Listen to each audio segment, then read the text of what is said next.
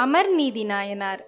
பழையாறை என்னும் சோழ நாட்டில் பிறந்தவர்தான் அமர்நீதி நாயனார். தற்போது மயிலாடுதுறை மாவட்டத்தில் இந்த பழையாறை என்னும் ஊர் உள்ளது. இவர் வணிக குலத்தை சார்ந்தவராதலால் சிறப்பாக வாணிபம் செய்து செல்வந்தராக வாழ்ந்து வந்தார். இவர் எப்பொழுதும் சிவபெருமானையே சிந்தையில் தியானித்திருப்பார். தன் வீட்டிற்கு வரும் சிவனடியார்களுக்கு உணவளித்து உபசரித்து அவர்களுக்கு கந்தையும் கீழுடையும் கோவணமும் கொடுத்து உதவுவார்.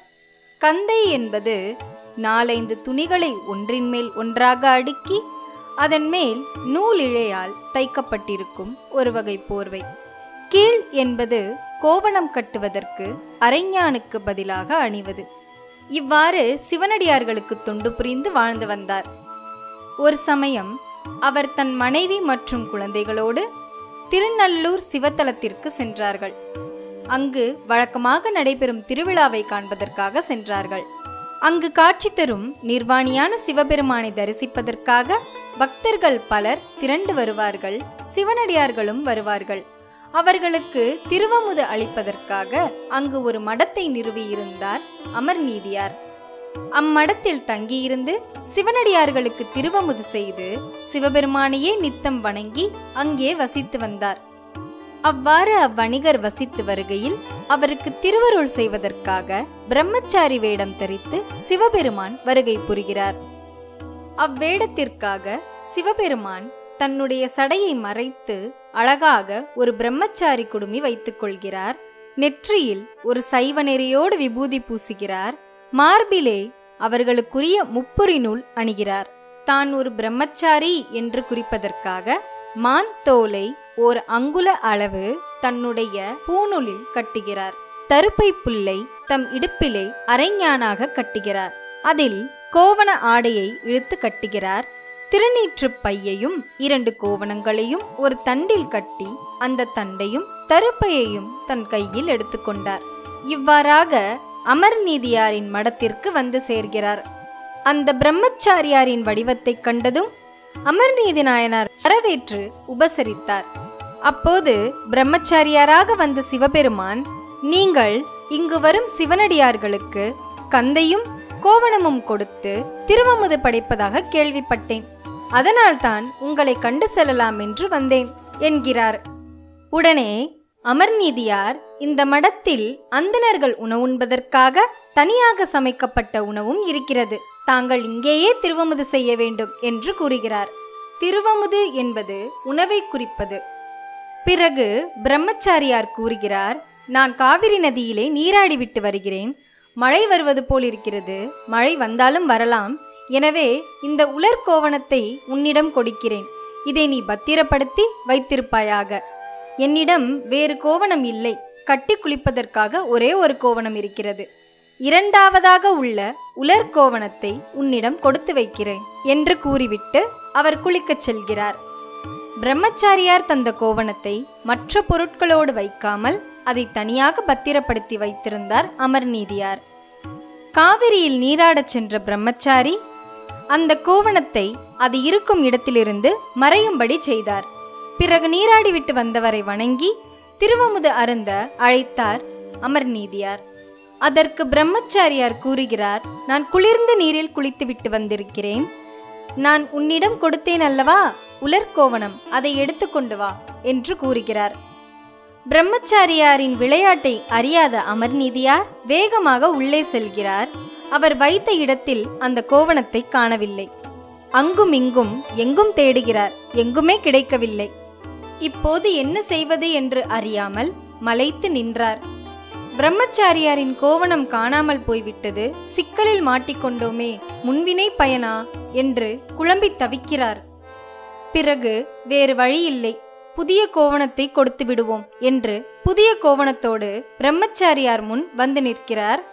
பிரம்மச்சாரியாரை நோக்கி அடிகளே நீங்கள் கொடுத்த கோவணத்தை நான் ஒரு இடத்தில் பத்திரப்படுத்தி வைத்திருந்தேன்.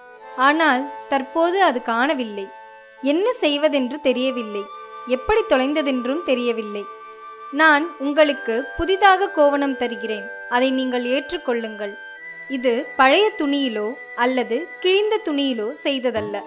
புதிதாக வாங்கிய துணியில் செய்த கோவணம். அதனால் இதை பெற்றுக்கொண்டு என் பிழையை பொறுத்தருளுங்கள் என்று கூறுகிறார். இதை கேட்டவுடனே பிரம்மச்சாரியார் கோபம் கொள்கிறார். நான் உன்னிடம் கோவணத்தை கொடுத்து ஒரு நாள் கூட கழியவில்லை. அதற்குள் அதை காணவில்லை என்று கூறுகிறாயே. இது எப்படி சாத்தியம்? இதை என்னால் நம்ப முடியவில்லை என்று கூறுகிறார். உடனே மனம் வருந்திய அமர்நீதியார் ஐயனே இச்செயலை நான் வேண்டுமென்று செய்யவில்லை. அக்கோவணம் எப்படி தொலைந்ததென்றே எனக்கு புரியவில்லை. என்னை மன்னித்தருளுங்கள். இல்லையெனில் உங்கள் கட்டளை எதுவாயினும் அதற்கு நான் கட்டுப்படுகிறேன் என்று கூறுகிறார்.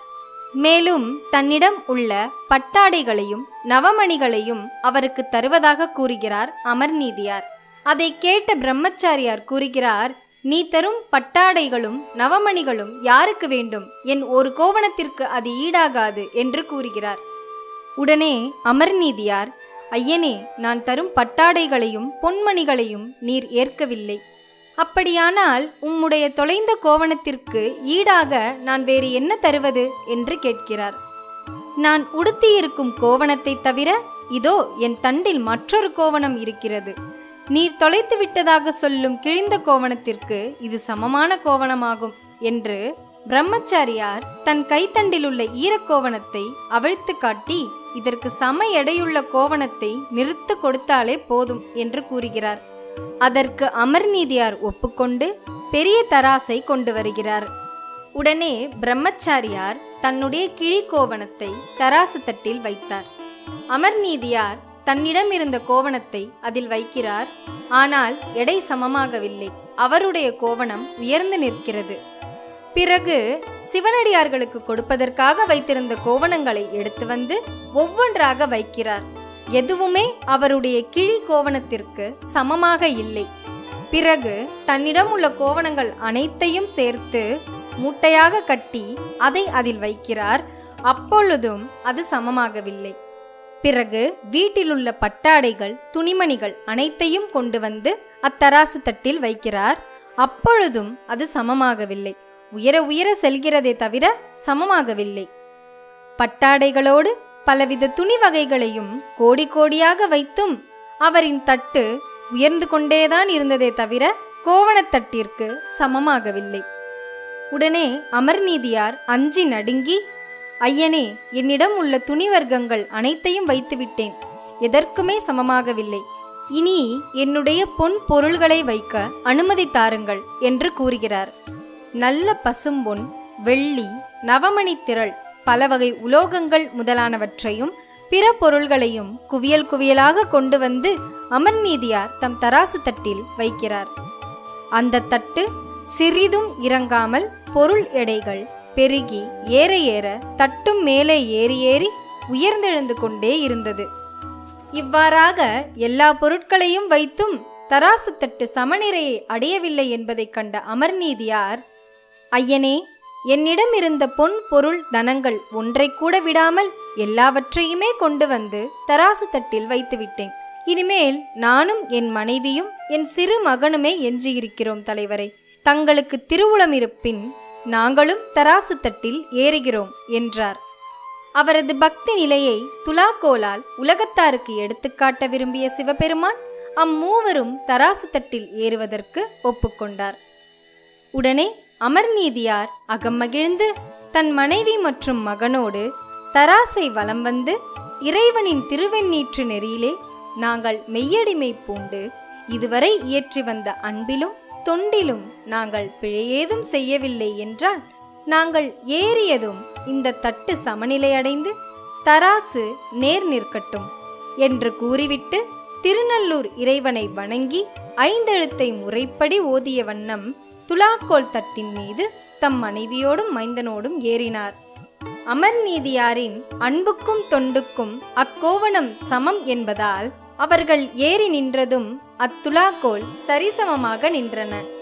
அதைக் கண்டு மண்ணுலகோர் வியந்து அமர்நீதியாரின் பெருமையை வாழ்த்தி வணங்கினார்கள்.